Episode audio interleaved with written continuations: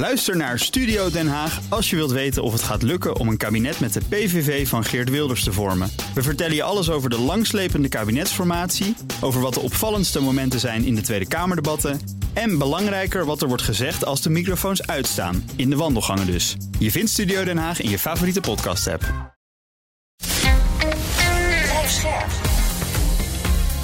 BNR Nieuwsradio. Boekenstein en de Wijk.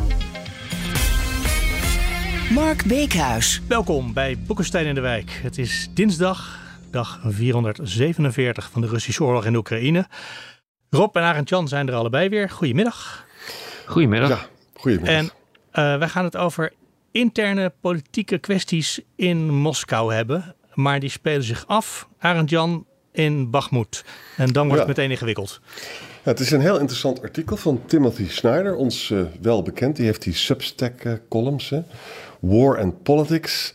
Why what happens in Bakhmut matters in Russia. En het gaat dus over de, binnenlands, de mogelijke binnenlandse politieke gevolgen van een eh, verlies in Bakhmut. Daar gaat het eigenlijk om. Hè? Heel vaak hoor je van eh, Poetin moet winnen. Anders dan, eh, als hij niet wint, dan eh, zou hij kunnen verliezen. En, en Snyder draait dat dus eigenlijk om. Hè. De conclusie van zijn stuk is van... Ja, luister eens, Poetin kan zich veroorloven in Oekraïne te verliezen... maar hij kan zich niet veroorloven in Rusland te verliezen. Dus het is een nuance op de stelling. Hè. Nou, wat zegt hij? Eh, dat in de geschiedenis van Rusland... hebben v- een verlies altijd geleid tot hervormingen. Dus een verlies in de Krim 1856 leidde tot het begin van hervormingen. Het verlies van Japan 1905 heeft geleid tot de Russische revolutie van 1905. hè. De Eerste Wereldoorlog leidde tot het einde van de tsaar. En ook de Russische revolutie van 1917. En de inval in Afghanistan in 1979, die rampzalig natuurlijk verliep, heeft bijgedragen aan het einde van de Sovjet-Unie in 1991. Dus het kan dus ook heel goed zijn hè, dat een, een, de Oekraïne grote binnenlandse politieke gevolgen heeft. Nou, vervolgens gaat hij dan praten over Prigozhin. En hij zegt dat die, die bedrijft heel duidelijk binnenlandse politiek. Hè. Indirect lacht hij namelijk Rusland, eh, eh, lacht hij Poetin uit. Hè. In zijn laatste filmpje is hij daar heel erg mee, eh, mee bezig. En dan zegt hij dat het gewoon allemaal geen zin meer heeft. Hè. En dan wordt dus Bakhmut eigenlijk een soort, als een soort Stalingrad eh, voorgesteld, een ommekeer. Nou, dan zegt Stuyt, het zou wel eens zo kunnen zijn dat Moskou wil dat Prigozhin in Bakhmut eh, verliest. Hè?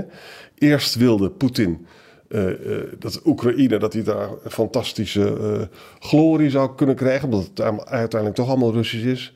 Maar nu moet Poetin zijn macht behouden over het leger. En dat macht kan hij alleen maar behouden als hij niet eh, totaal verliest in Oekraïne. Dus met andere woorden, dan moet je op een gecontroleerde manier verliezen in de Oekraïne, maar niet in Rusland. Dat is eigenlijk de nuance van het stuk. Ja, nou ja, kijk, het is dus historisch gezien niet zo dat als iemand eh, een oorlog verliest, dat hij een binnenlands probleem eh, krijgt. Ik heb een onderzoek gezien, dat onderzoek liep van het begin van de vorige eeuw tot, laten we zeggen, nu. En in een paar procent, iets van 10, 15 procent of zo, was het zo dat wanneer een binnenlandse oorlog eh, werd, of een oorlog werd eh, eh, verloren, dat dat ook repercussies had voor de zittende leider. Eigenlijk gebeurt dat nooit. Zie bijvoorbeeld Saddam Hussein eh, in, in Irak. Dat is een heel mooi recent voorbeeld. die, die, die, uiteindelijk werd hij verjaagd. Maar de oorlog die hij verloor in, eh, eh, Met in Iran. Kuwait in het begin van de jaren Ja. negentig, dat heeft Ja. gewoon niets gedaan. Gewoon echt niks. En toen begon ook iedereen te roepen van, nou, dan zal die man wel verdwijnen. Maar dat is gewoon niet zo. Dus je kunt rustig een oorlog eh, voeren en verliezen en toch in het zadel blijven eh, zitten. Maar dat komt omdat je de baas bent van een dictatuur. Ja, dus ja, ik, ik heb er ook over zitten nadenken. Het is een leuk stuk. Ik raad iedereen het aan om het te lezen. Maar wat ik eigenlijk de afgelopen week, eh, eh, ja, eigenlijk toch wat tot de conclusie kwam van er is ook nog wel iets anders aan de hand, waardoor eh, eh, Poetin echt in de problemen zou kunnen komen. Hè. Dus ik, ik zeg niet dat dit niet kan, eh, wat Timothy Snyder zegt, maar kijk nou eens hoe de Sovjet-Unie aan, het eind, aan zijn eind is gekomen. De, de, economie die kwakkelde, de communistische regering was zijn legitimiteit kwijt. Kon niet meer leveren. Maar in belangrijke mate is de Sovjet-Unie aan zijn eind gekomen. Doordat ze ook de wapenwetloop uh, met de Verenigde Staten en met Europa gewoon niet meer konden financieren. Ze konden dat niet meer. Ze zijn eigenlijk gewoon op hun knieën gedrongen.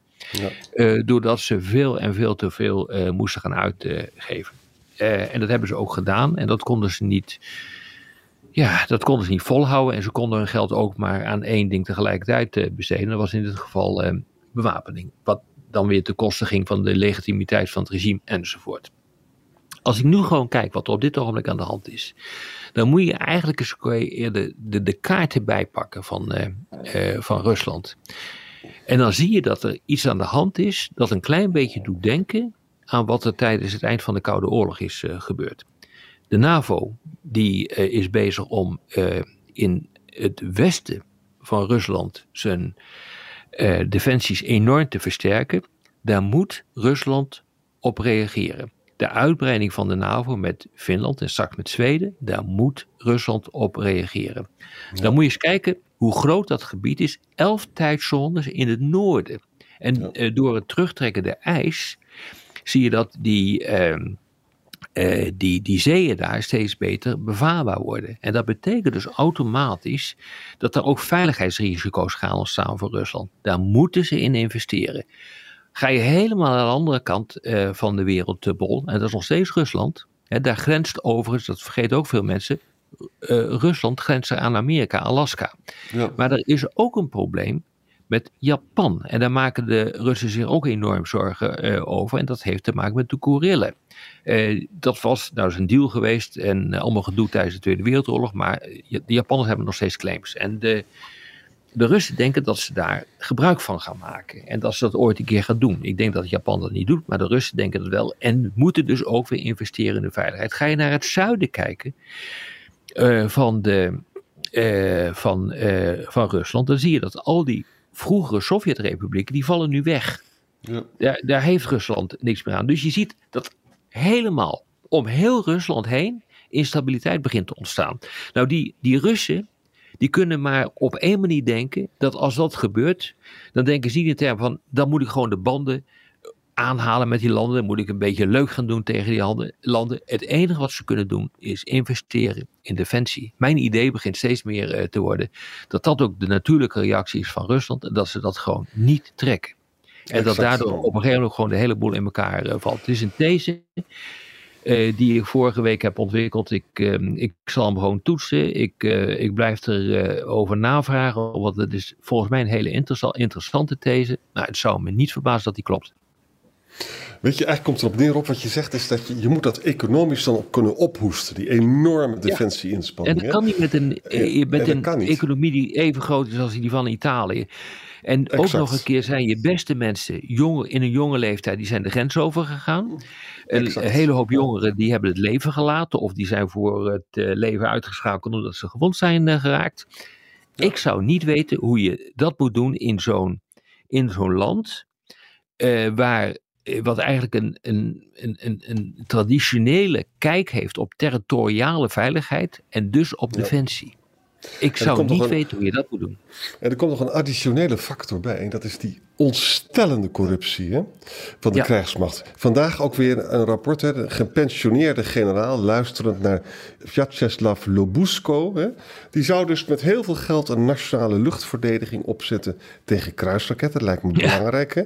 Nou, heeft al dat geld is verduisterd. En het systeem wat ze hebben werkt dus gewoon niet.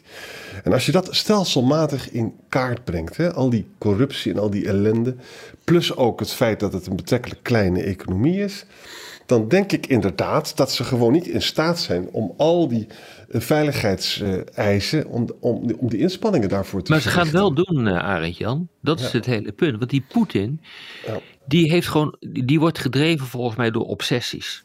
Ja. Een obsessie met Oekraïne, waarvan die denkt dat is helemaal geen land, dat is van mij. Maar ook een obsessie met onveiligheid rond dat hele enorme Russische Rijk. En dat is echt iets wat diep geworteld is in de geschiedenis van uh, Rusland. Het Russische omsingelingsproject uh, is heel groot. idee ja. is inderdaad heel groot. En als je nu naar de kaart kijkt, ik ga het iedereen om, aan om dat te doen. Pak die kaart er eens even bij en kijk eens even hoe Rusland ligt. Dan is inderdaad dat hele omsingelings idee is sterker dan ooit. Althans, ze worden omsingeld niet door vijanden, maar door instabiliteit. En dat betekent ook nog, een derde factor. Als je dat dan toch allemaal wil doen, want hij is dus, heeft die obsessie, dan moet je dus de bevolking nog verder uitpersen. Hè? Ja. En dat betekent dat er, dat er toch echt op een gegeven moment een moment kan komen dat ze zeggen, ja, doe het zelf maar. En dat ja, is- dan, is- dan klapt de boel in elkaar. Dat zou, en dat komt Ja. dus niet door de sancties. Nee. Dus eh, dan zal von der Leyen en al die andere politici zullen zeggen: well, ja, dat komt allemaal door de sancties. Dat is niet zo. Dan komt het door klassieke, wat we noemen, overstretch. Dus Ja. dat betekent dat je verder probeert te, te springen dan je polstok eh, lang eh, is. En die sancties, die hebben wel enig effect dan, maar het echte effect wordt gegenereerd door te hoge defensiebesteding. En ze moeten wel, die Russen, althans vanuit hun gedachten. Ja. En wat doet dit met de positie van meneer Prigozhin? Want dat wordt ook netjes beschreven in het artikel.